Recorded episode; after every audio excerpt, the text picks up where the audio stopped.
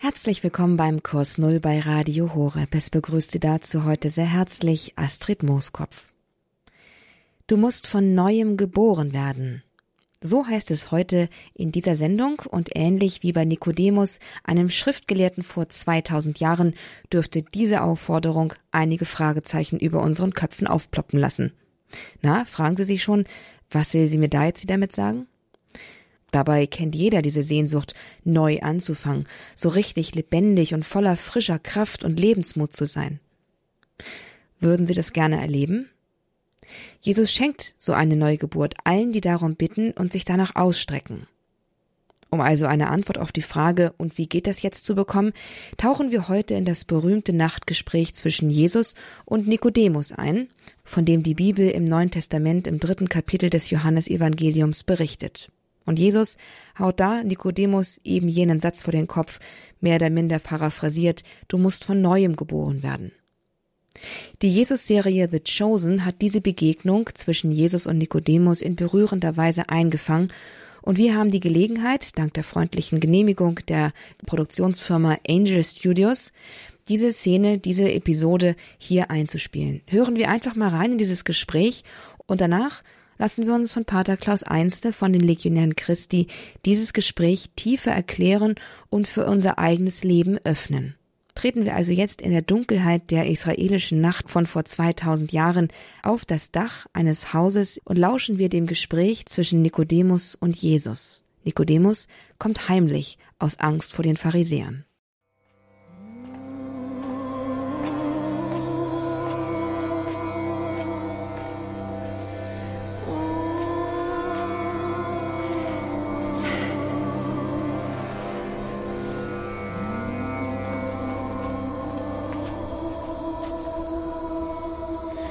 Ich habe den Hausbesitzer um mehr Laternen gebeten.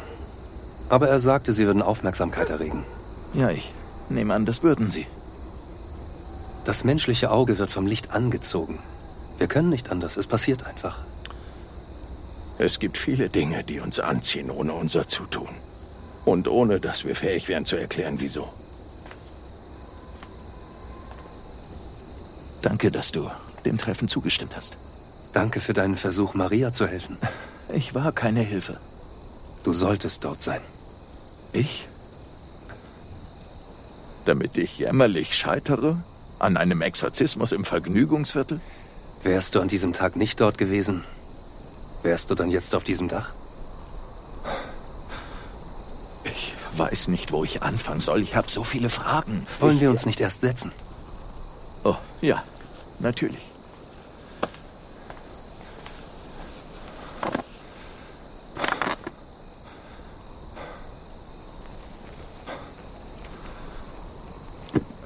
Die Elendsviertel im Osten. Hm. Viele Wanderprediger haben erfolgreich Menschen um sich gesammelt. Mit ihrer Rhetorik und flammenden Reden. Ja, ich selbst habe schon einige davon gehört. Dann kennst du das ja. Hm. Aber noch nie hat jemand zu einem Gelähmten gesagt, er soll aufstehen und gehen. Und schon gar nicht ist das tatsächlich geschehen. Und was folgerst du daraus? Ich glaube, dass du nicht alleine handelst. Niemand kann das tun, was du tust, ohne mit Gott zu sein. Oder direkt von ihm zu kommen, von Gott. Und was sagt man in der Synagoge zu dieser Ansicht? Ah. was der Grund ist, warum wir hier sind, um diese Zeit. Was noch? Was sollen wir durch deine Ankunft sehen? Ein Königreich. Genau das würde unseren Herrschern Sorgen machen. Nein, keins von dieser Art. Welche dann? Ein Königreich, das ein Mensch so lange nicht sehen kann, bis der Mensch wiedergeboren wurde. Von neuem? Geboren? Ja. Du meinst als ein neues Wesen? Der Wandel vom Heiden zum Juden? Nein, das ist nicht das, wovon ich spreche. Was heißt denn wiedergeboren? Ich hoffe, du meinst nicht die Rückkehr in die Gebärmutter, denn das wäre ein Problem für mich. Meine Mutter, sie ruhe in Frieden, ist nämlich tot. Was ich Meine ist, nur wer eine geistliche Neugeburt erlebt, kann Gottes neue Welt entdecken. Menschen können nur Menschen in die Welt setzen. Und was aus dem Geist geboren ist, ist Geist. Dieser Teil von dir, das muss zu neuem Leben erweckt werden. Wie soll sowas möglich sein? Du bist ein Lehrer Israels und verstehst diese Dinge nicht? Ich versuche es, Rabbi. Ich weiß. Ich weiß. Hörst du das? Was? Hör zu. Was hörst du? Den Wind? Woher weißt du, dass es Wind ist? Weil ich ihn fühlen kann. Und weil ich ihn höre. Weißt du, wo er herkommt? Nein. Weißt du, wo er hingeht? Nein. Genauso ist es mit dem Geist. Genauso. Der Geist wirkt auf eine Art, die für dich ein Mysterium ist. Und auch wenn du den Geist nicht siehst, so kannst du doch seine Wirkung erkennen. Mir wird ganz flau bei dem Gedanken an den Aufruhr, den diese Worte bei den Rechtsgelehrten verursachen werden. Ja. Und ich erwarte es auch nicht anders.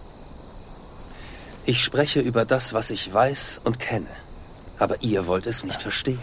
Es ist auch schwer zu verstehen. Wenn du mir schon nicht glaubst, wenn ich über irdische Dinge rede, was wirst du erst zu dem sagen, was Gott selbst betrifft? Ich glaube deinen Worten.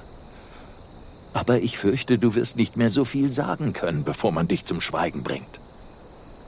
Ich bin gekommen, um mehr zu tun als zu reden, Nikodemus. Noch mehr Wunder? Ja. Aber sogar noch mehr als das. Erinnerst du dich, als die Kinder Israels über Gott klagten und über Mose in der Wüste von Paran? Ja. Sie wollten zurück nach Ägypten und verfluchten das Manna, das Gott ihnen sandte. Und dann? Sie wurden von Schlangen gebissen und sie starben. Aber? Aber Gott zeigte ihnen einen Weg zur Rettung. Mose erhob die Bronzeschlange in der Wüste und die Leute brauchten sie nur anzusehen. Genau so wird der Menschensohn erhoben werden, so dass alle, die an ihn glauben, das ewige Leben haben. Aber unser Volk stirbt nicht durch Schlangenbisse.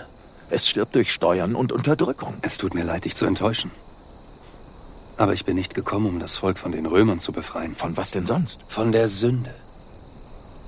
Dem geistlichen Tod. Gott liebt diese Welt so sehr, dass er seinen einzigen Sohn gab, damit jeder, der an ihn glaubt, nicht verloren geht, sondern ewiges Leben hat. Also hat das alles nichts mit Rom zu tun? Es geht nur um Sünde? Gott hat seinen Sohn nicht in die Welt gesandt, damit er sie richtet, Nikodemus, sondern um sie zu retten.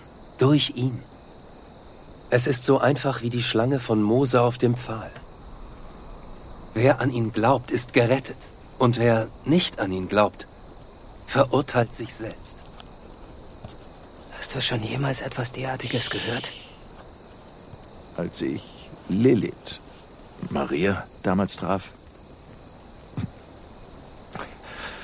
sagte ich meiner Frau und meinen Schülern, sie sei jenseits aller menschlicher Hilfe. Nur Gott hätte sie heilen können. Und dann sah ich sie. Geheilt. Und hier bist du. Ihr Heiler. Mein mein ganzes Leben habe ich mich gefragt, ob ich diesen Tag erleben würde.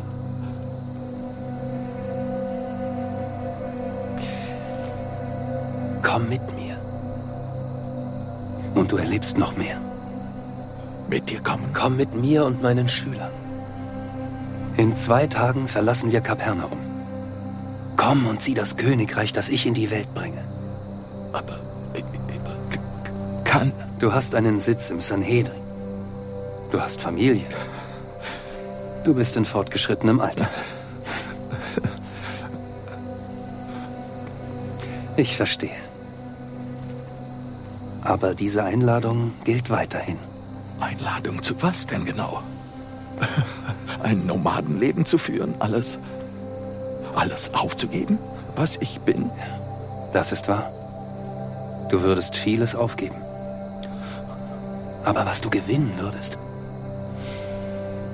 ist um vieles größer und hat länger Bestand. Ist das noch eins von deinen Wiedergeburtsmysterien? Nun, vielleicht. Ich weiß, Mysterien sind nicht einfach für Gelehrte. Denk darüber nach. Hm? Lass dir Zeit. Am Morgen des fünften Tages brechen wir auf und treffen uns am Brunnen im südlichen Bezirk bei Tagesanbruch. Ist. Ist das. Kommt das Reich Gottes denn wirklich jetzt? Was sagt dir dein Herz? Mein Herz will bersten vor Angst und. und Staunen. Und kann mir nichts sagen, außer dass ich hier auf heiligen Boden stehe.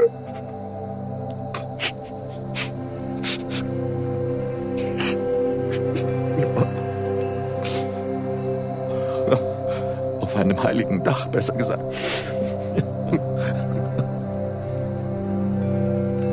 Sehr, dass du mit uns kommst, Nikodemus.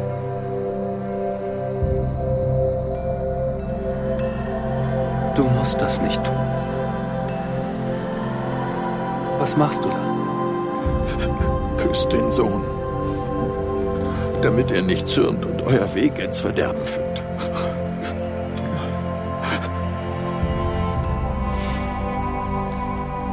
Glücklich ist, wer bei ihm Zuflucht findet.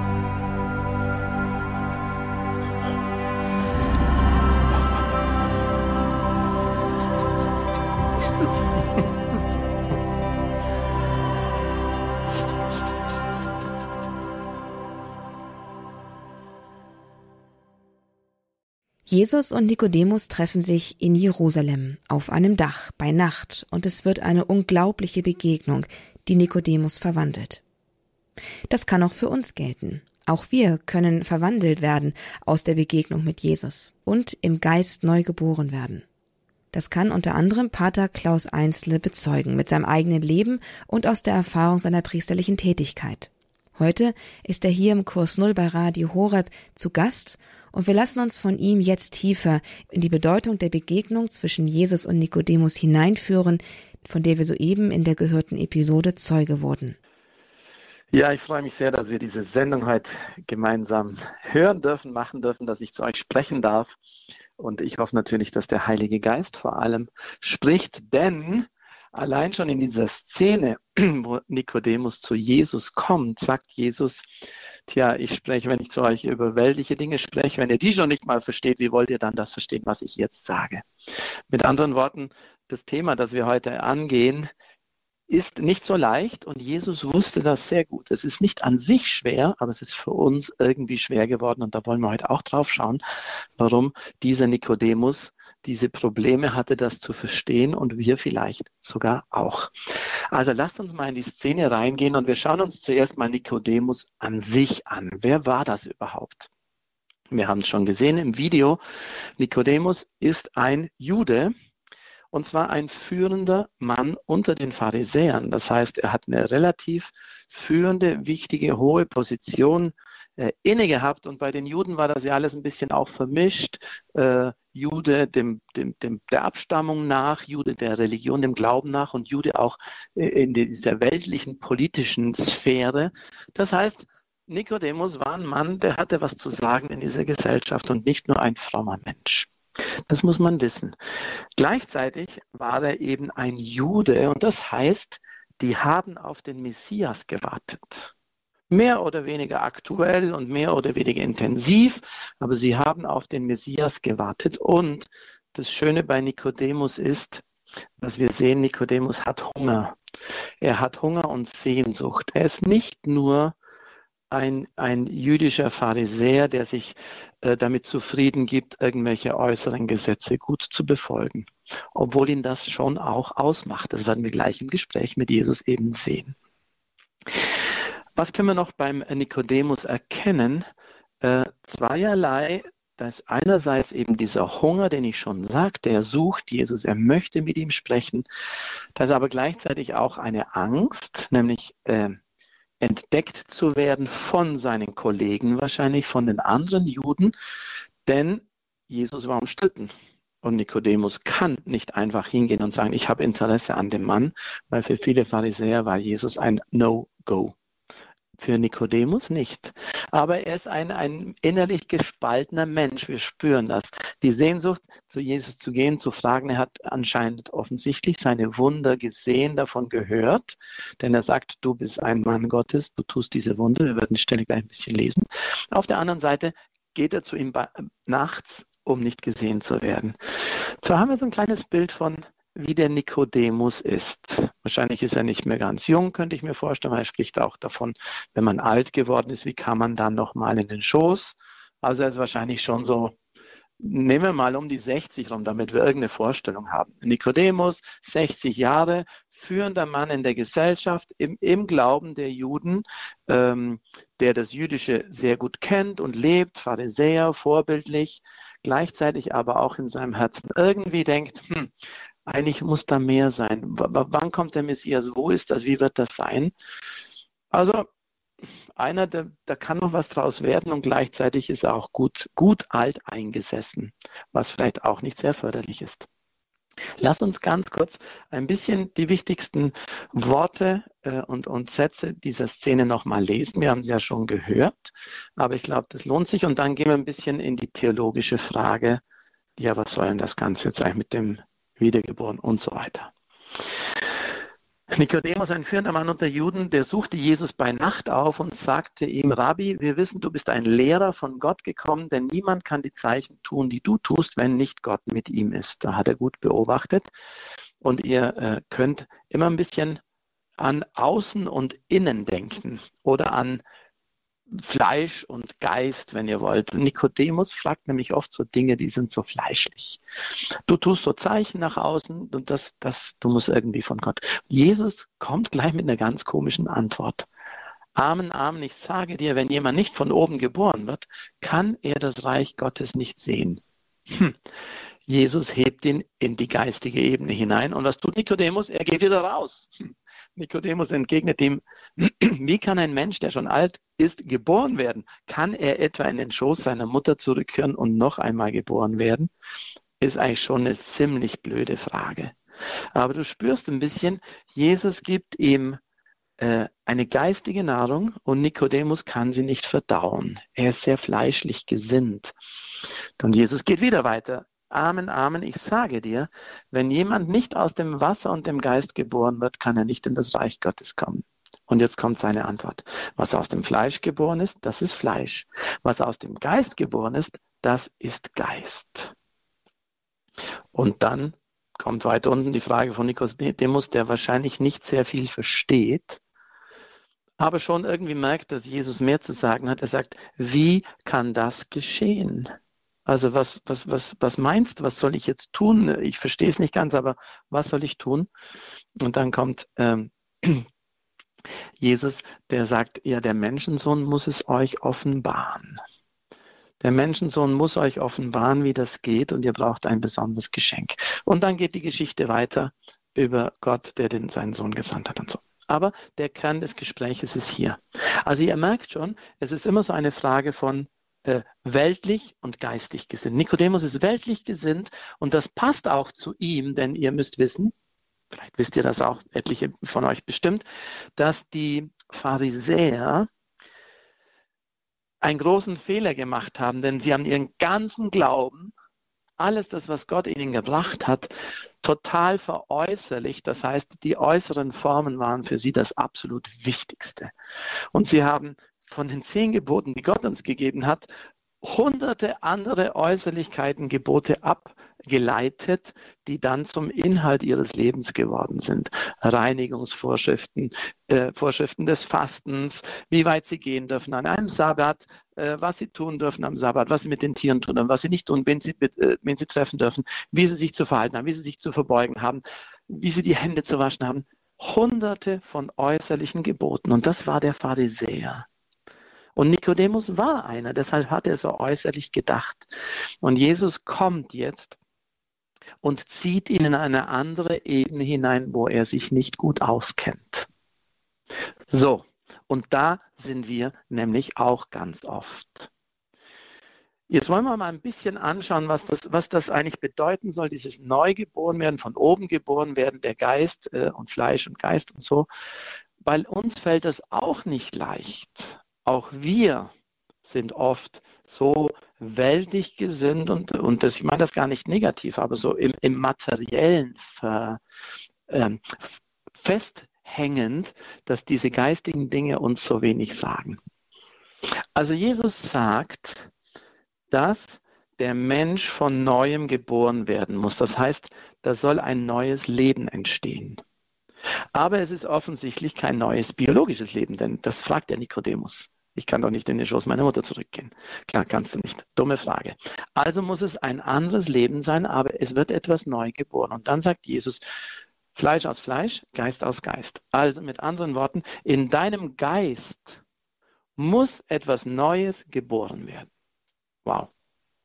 Das ist interessant, weil was kann ein, ein Embryo dafür tun, dass er geboren wird oder entsteht? Nichts. Das muss nämlich jemand anderer tun. Und es ist interessant, dass wir als, sogar als Christen, sogar als gläubige, praktizierende Christen, oft sehr fleischlich gesinnt sind, wenn ich das einfach mal jetzt übernehmen darf, aus dem Johannes 3,6, was aus dem Fleisch ist, ist Fleisch. Wir denken dann, dass wir mit eigener Kraft jetzt gute Werke vollbringen können, die zehn Gebote halten können und dass dann Gott mit uns zufrieden ist. Aber ich möchte dich heute zum Nachdenken bringen und auch herausfordern. Ist das nicht eigentlich rein fleischlich? Wenn Jesus sagt, wir müssen im Geist neu geboren werden, dann sagt er auch, durch wen wir neu geboren werden müssen. Nämlich durch den Heiligen Geist. Da muss in uns etwas geschehen, sagt Jesus, was wir nicht selber machen können, was wir uns schenken lassen müssen und was in einer Sphäre in uns geschieht, zu der wir nicht so leichten Zugang haben, nämlich unseren Geist. Hm. Und in diesem Geist oder in diesen Geist legt Gott ein neues Leben hinein, das dann zum Vorschein kommen soll. Klingt alles komisch. Und genauso hat sich Nikodemus gefühlt. Was möchtest du jetzt damit sagen? Also was soll das jetzt? Und wenn wir theologisch ein klein bisschen gebildet sind, dann sagen wir, ja, na klar, die Taufe. Und in gewisser Weise hast du recht, aber gehen wir langsam. Jesus sagt, etwas in uns muss geschehen, damit wir in das Reich Gottes kommen können. Das, was in uns geschehen muss, muss in unserem Geist geschehen und nicht in unserem Fleisch, in unserem Leib. Und was da in unserem Geist geschehen muss, das muss der Geist Gottes in uns bewirken. Hm, da steht man jetzt ziemlich ähm, fragend da noch hilflos, weil anscheinend können wir dafür nicht sehr viel tun. Und es stimmt, wir können dafür eigentlich nicht viel tun. Wir müssen uns da etwas schenken lassen von einer größeren Macht, das nicht in unserer Hand liegt. Und wir können uns, es uns auch nicht nehmen, weil es nicht in unserer Hand liegt. Diese Neugeburt, wie immer die geschieht, wir kommen gleich darauf zu sprechen, ist ein Geschenk, das, wir, das Gott geben möchte, aber wir in bescheidener Demut auch annehmen müssen und nicht machen können. Allein schon diese Haltung vor, vor dieser Tatsache bereitet diese Wiedergeburt schon vor. Wir sind eben nicht die Macher, wir sind nicht die Hauptdarsteller und wir sind nicht die Wichtigsten in diesem Spiel. Und Wiedergeburt geht schon in diese Richtung. dass wir lernen, dass es einen gibt, der viel Größeres, viel mehr kann und auch in uns drin viel mehr kann, als wir denken. Jetzt kommt die Frage, okay, äh, Nikodemus, äh, wie kann das geschehen? Wir wissen das schon als gläubige Christen, dass dieser Eintritt in das Reich Gottes durch ein Sakrament geschieht, nämlich das Sakrament der Taufe. Ich habe gerade vor ein paar Tagen ein Kind getauft und es ist so schön, den Eltern immer wieder zu erklären, was wir eigentlich glauben, wenn wir taufen. Wenn wir taufen, dann tauchen wir, da kommt das Wort eigentlich her, Taufe, Baptizein, äh, Baptism, das kommt von Eintauchen, sowohl im Griechischen als auch im Deutschen.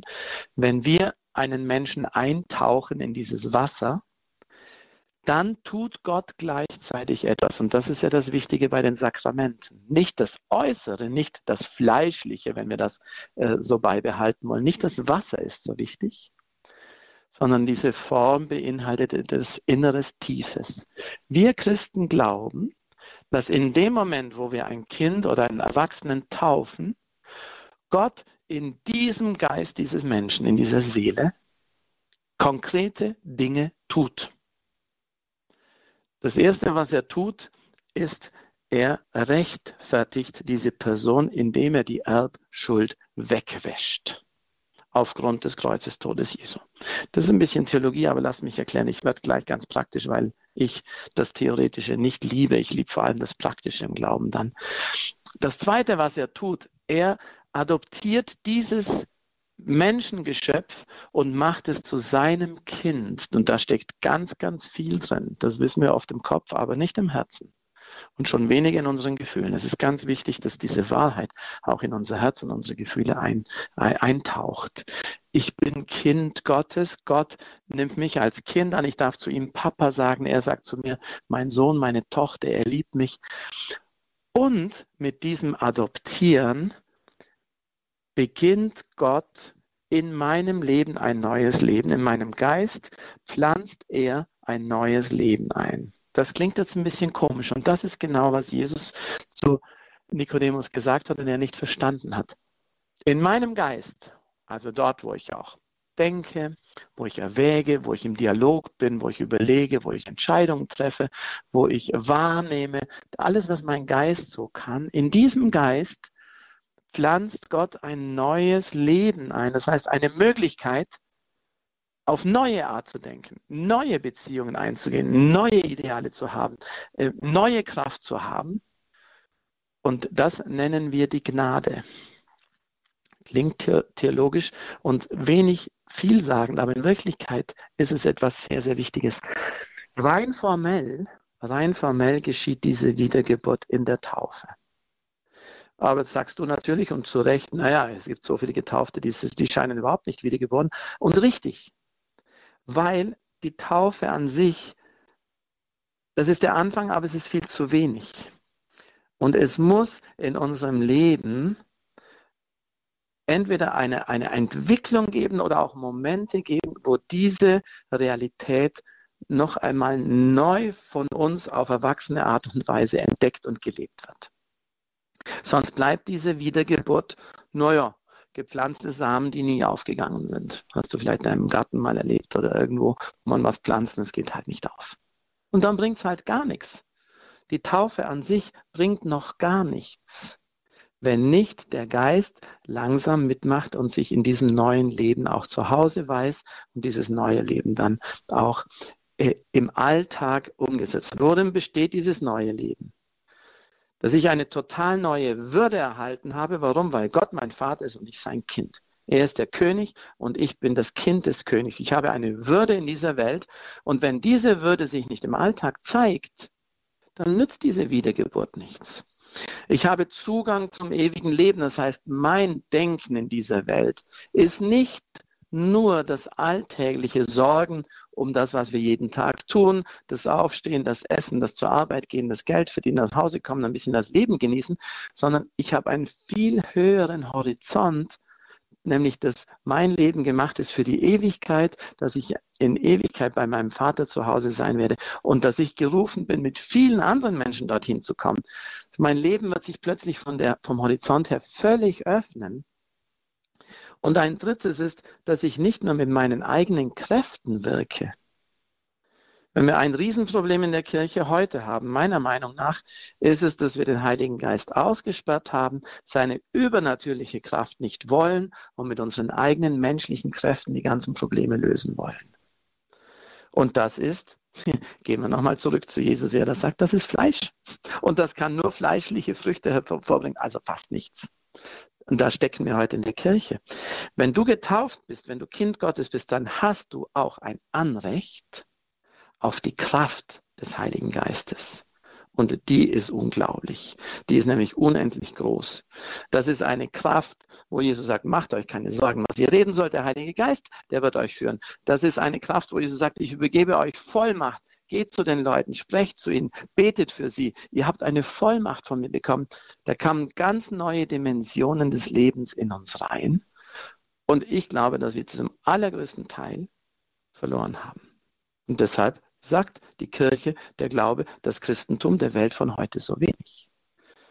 In den ersten Jahrhunderten hat sich das Christentum so sagenhaft ausgebreitet. Warum? Na, weil sie diese Kraft des Heiligen Geistes angenommen, akzeptiert und umgesetzt und weitergegeben haben. Die haben füreinander gebetet, da sind Menschen geheilt worden. Die haben gepredigt, das haben sich Hunderte bekehrt, weil da so eine Kraft des Heiligen Geistes drin war.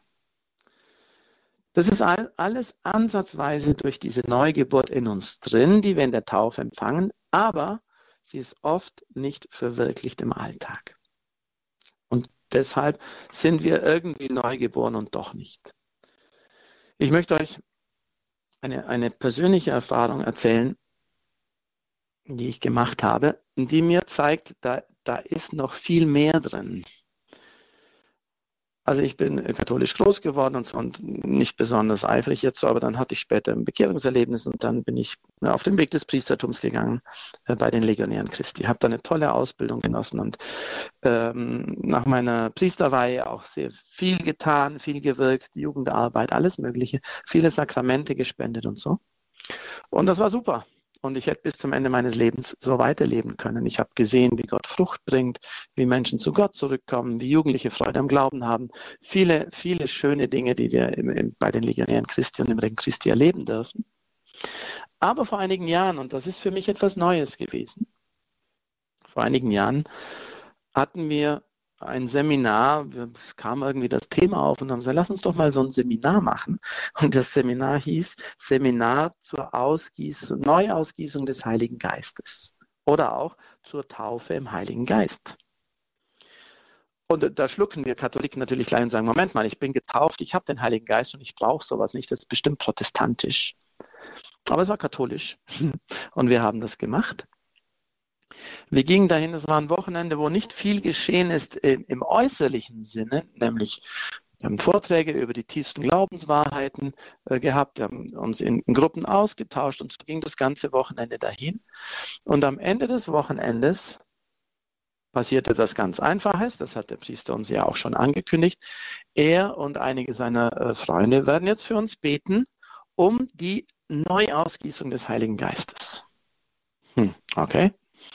Dann haben die für uns gebetet. Der Priester hat uns die Hände aufgelegt, ein großes Gebet zuerst gesprochen, dann einzeln. Beim einen oder anderen, der eine oder andere hat was gespürt oder irgendwas wahrgenommen, andere nicht. So, wir gehen nach Hause und ich habe jetzt nicht sehr viel wahrgenommen, wenn ich ganz ehrlich bin, und hätte auch enttäuscht sein können, sagen, naja, das war halt wieder mal so. Hm. Aber ich muss jetzt im Nachhinein etwas bekennen und das macht mich stutzig und da stelle ich auch eine Frage in den Raum.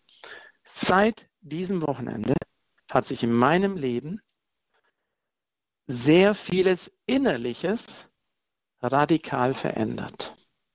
Radikal. Äh, zum Beispiel, seit damals ist in mir eine große Sehnsucht nach Gebet gewachsen. Ich habe Lust auf das Gebet.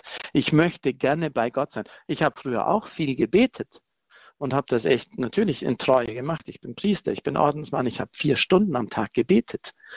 Aber es war oft auch eine Mühe, wo ich sagen musste, boah, ich muss jetzt zum Gebet, ich muss das noch machen. Seit diesem, diesem Wochenende ist in mir etwas gewachsen, wo ich sage, wow, ich habe heute so eine Lust zum Beten.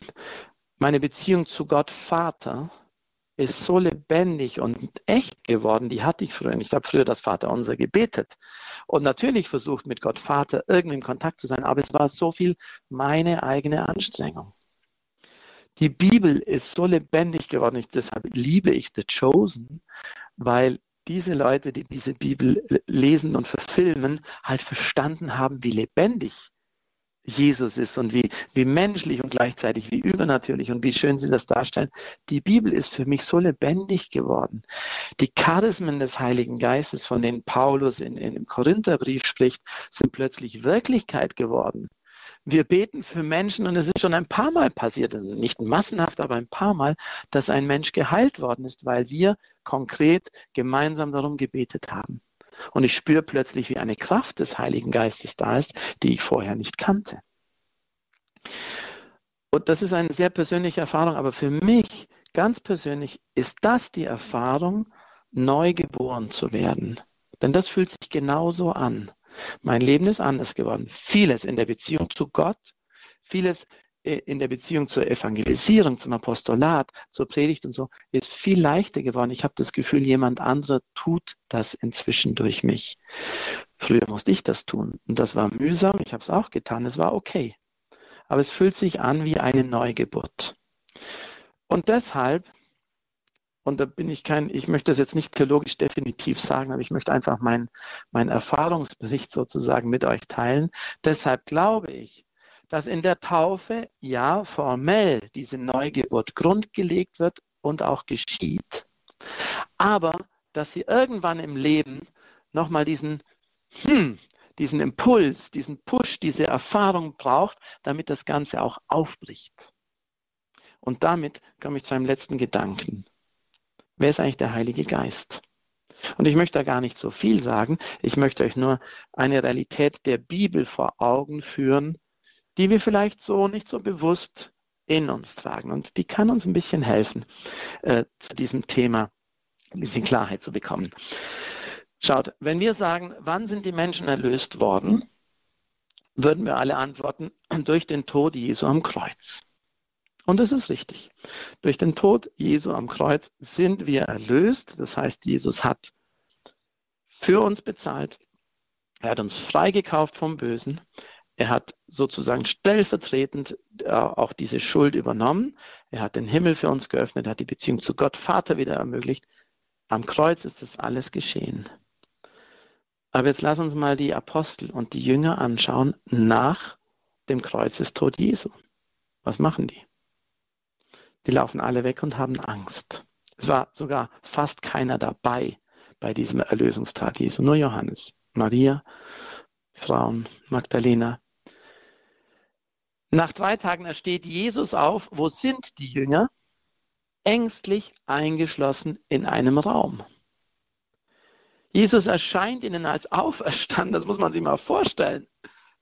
Die haben zum Teil gesehen, wie man ihn ins Grab gelegt hat. Nach drei Tagen kommt er wieder mit den Wundmalen, erscheint ihnen. Und was tun die Apostel? Sie bleiben eingeschlossen. Wie lange? 40 Tage lang. Jesus erscheint ihnen immer wieder und nichts passiert. Das ist für mich total beeindruckend. Jesus hat sie schon erlöst. Es ist schon geschehen, aber es passiert nichts im Leben der Apostel. Merkt ihr das? Und dann sogar nach 40 Tagen sagen sie, oh, Petrus sagt, ich gehe wieder fischen, weil das andere das ist irgendwie alles komisch. Und sieben von den Jüngern sagen, wir gehen mit. Das heißt, die sind voll im alten Leben verhaftet, obwohl sie das Neue schon, schon erlebt haben und selber auch schon umgesetzt haben. Und was passiert dann? Ja, dann kommt der Heilige Geist. Pfingsttag, dann kommt die Kraft von oben, vielleicht auch eine Art Neugeburt und verändert jetzt von innen heraus die Apostel. Und jetzt beginnen sie rauszugehen. Jetzt beginnen sie zu predigen. Jetzt beginnen sie in die Mission zu gehen. Jetzt werden sie alle anders. Und das ist ein springender Punkt für die ganze Frage, die wir heute betrachten. Der Heilige Geist ist derjenige, der das Kreuzesopfer Jesu, das Jesus vollbracht hat, in jedem einzelnen Menschen dann verwirklicht, aktualisiert, präsent macht.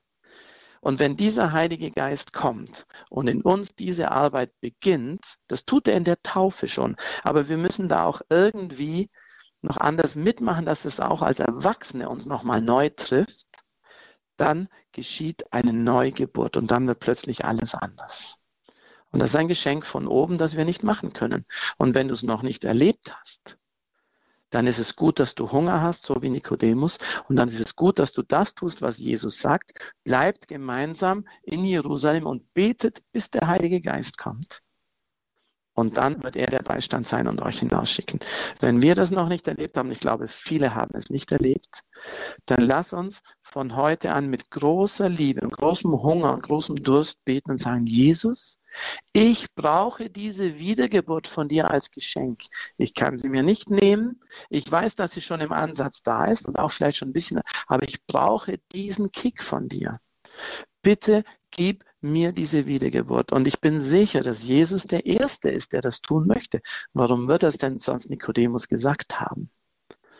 Aber da kommen wir mit ins Spiel, mit unserem Hunger, unserer, unserer, unserer Sehnsucht, unserem Wunsch. Und wenn wir das nicht haben, kann es ganz leicht sein, dass wir so wie Nikodemus eingesessene Christen sind, die auf ihren Pöstchen sitzen, die ein bisschen aktiv sind, hier und da in der Pfarrgemeinde was tun, aber irgendwo ist kein Feuer da. Und wir wissen es und die anderen wissen es genauso. Wenn der Heilige Geist kommt, dann ist Feuer da. Dann geschieht Veränderung die wir auch, die wir auch akzeptieren müssen. Wenn wir die nicht wollen, wird er sie auch nicht bringen. Und dann werden wir für die Menschen, die da, die, die in der Welt sind und den Glauben nicht kennen, weil sie nie erfahren haben, das, was Jesus eigentlich möchte. Licht der Welt, Salz der Erde, geht hinaus in die ganze Welt, macht alle zu meinen Jüngern. Das geschieht und kann geschehen, aber nur wenn der Heilige Geist uns diese Neugeburt aktualisiert, die uns vielleicht schon geschenkt ist, aktualisiert und uns von innen heraus mit etwas beschenkt, was wir selber nicht machen können. Wir können darum bitten, offen sein und mit erwartendem Glauben sagen, komm, Heiliger Geist, ich brauche Neugeburt. Und wenn wir es in Gemeinschaft tun, umso besser. Und wenn du bei einem Seminar mitmachen kannst zur Neuausgießung oder zur Taufe im Heiligen Geist, mach das, weil da tut Gott plötzlich etwas, was er am Pfingsten auch getan hat. Er aktualisiert, was wir schon bekommen haben. So, das waren meine, meine Gedanken über Nikodemus über diese Szene. Ich glaube, sie ist sehr, sehr wichtig, sehr wertvoll und gerade auch für uns in unserer kirchlichen Situation, in der wir uns befinden, ein, ein, ein Riesenideal, ein Lichtstrahl, wo wir sagen, Mensch, wenn das passiert, dann kann doch noch vieles sich verändern. Danke, Pater Klaus. Danke für diese Ausführungen zu Nikodemus, der Neugeburt aus dem Wasser und dem Geist, die Sie uns hier heute nahegebracht haben. Sie haben gesagt, dass Sie die Erfahrung gemacht haben, dass der Geist in Ihr Leben gekommen ist, als jemand für Sie gebetet hat. Zum Abschluss der Sendung, bevor wir jetzt hier im Programm weiter fortfahren, Pater Klaus, würden Sie für alle, die jetzt hier an Radiogeräten hängen und große Sehnsucht haben nach dem Heiligen Geist, würden Sie ein Gebet sprechen für Sie, um den Heiligen Geist, dass auch Sie diese Neugeburt erleben dürfen? Das mache ich gerne und ich möchte alle bitten, die jetzt zuhören, dass ihr, dass ihr, wenn ihr mögt, eure Hände aufmacht, als ob ihr etwas empfangt. Dass ihr euren Kopf nach oben neigt und nicht nach unten, weil ihr Kinder Gottes seid, weil es einen Gott gibt, dem, dem ihr sehr wertvoll seid. Und dann bitten wir, himmlischer Vater, du hast uns deinen Sohn gesandt, weil du die Welt so sehr liebst.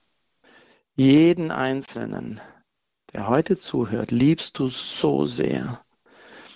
Und Jesus hat uns versprochen, und er hat uns Appetit gemacht mit, seinen, mit seinem Angebot, dass wir auch diesen Heiligen Geist nochmal neu empfangen können, der uns neu gebären lässt, geboren werden lässt.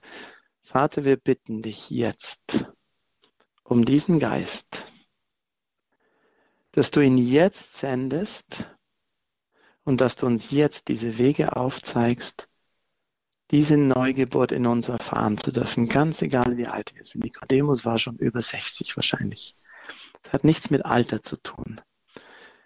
Äh, ich bitte dich jetzt im Namen Jesu, deines Sohnes, unseres Herrn, um eine Neuausgießung dieses Heiligen Geistes auf alle, die zuhören, die mitbeten, die dabei sind, auf Marias Fürsprache. Die, die voll mit dem Heiligen Geist war. Komm, Heiliger Geist, komm jetzt. Erneuere dieses Denken in uns. Lass uns übernatürlich denken. Erneuere die Kraft in uns. Schenk uns übernatürliche Kraft und lass uns übernatürliche Dinge tun und nicht nur die natürlichen, fleischlichen. Schenke uns neue Ideale, ein neues Licht in uns, dass wir voller Hoffnung, voller Freude, voller Frieden sind, all den, voll mit all den Gaben, die Jesus uns verspricht, dass wir spüren, dass ein neues Leben in uns beginnt, das anders ist als alles, was wir bisher gekannt haben, dass wir nicht mit eigener Kraft machen wollen oder sollen oder können. Komm, Heiliger Geist, und segne uns jetzt mit deiner Gegenwart. Lass uns spüren, dass du da bist. Lass uns spüren, dass du da bist und mit uns, in uns und durch uns etwas Neues machst, was wir bisher nicht kannten. So segne uns alle jetzt mit diesem Geist, der mächtige Gott, der Vater und der Sohn und dieser Heilige Geist. Amen.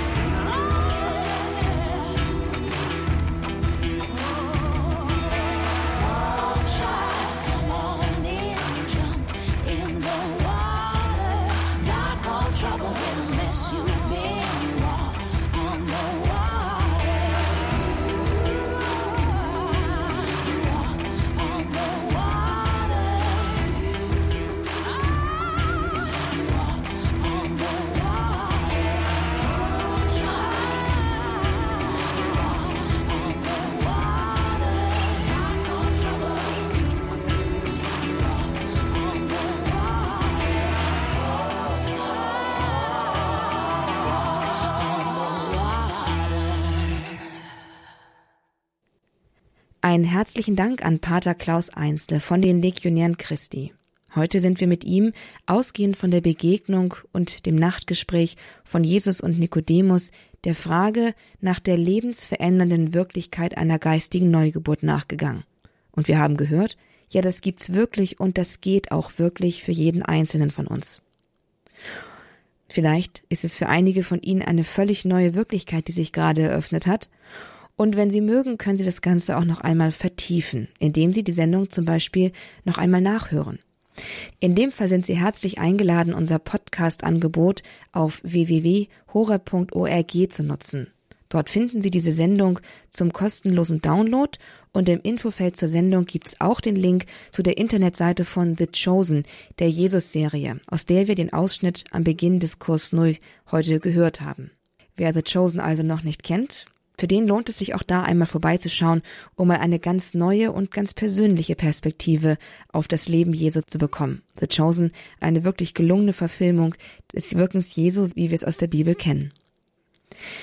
Aber zurück zu unserer Sendung hier bei Radio Horeb. Natürlich ist diese Sendung, dieser Kurs Null, auch als CD-Version zu bestellen. Ebenfalls kostenlos. Melden Sie sich dafür einfach bei unseren Kollegen vom CD-Dienst unter der 08328 921 120. Danke, dass Sie durch Ihre Spende für den Weiterbestand von Radio Horeb Sendungen wie diese möglich machen. Alle Angaben, wie man spenden kann, für alle, die es noch nicht tun, die es vielleicht noch niemals gehört haben, alle Angaben dazu finden Sie auf unserer Internetseite unter www.horeb.org. Wir sind dankbar für Ihre Spendenunterstützung und bedanken uns für alles, was Sie bereits für uns tun. Von ganzem Herzen danke.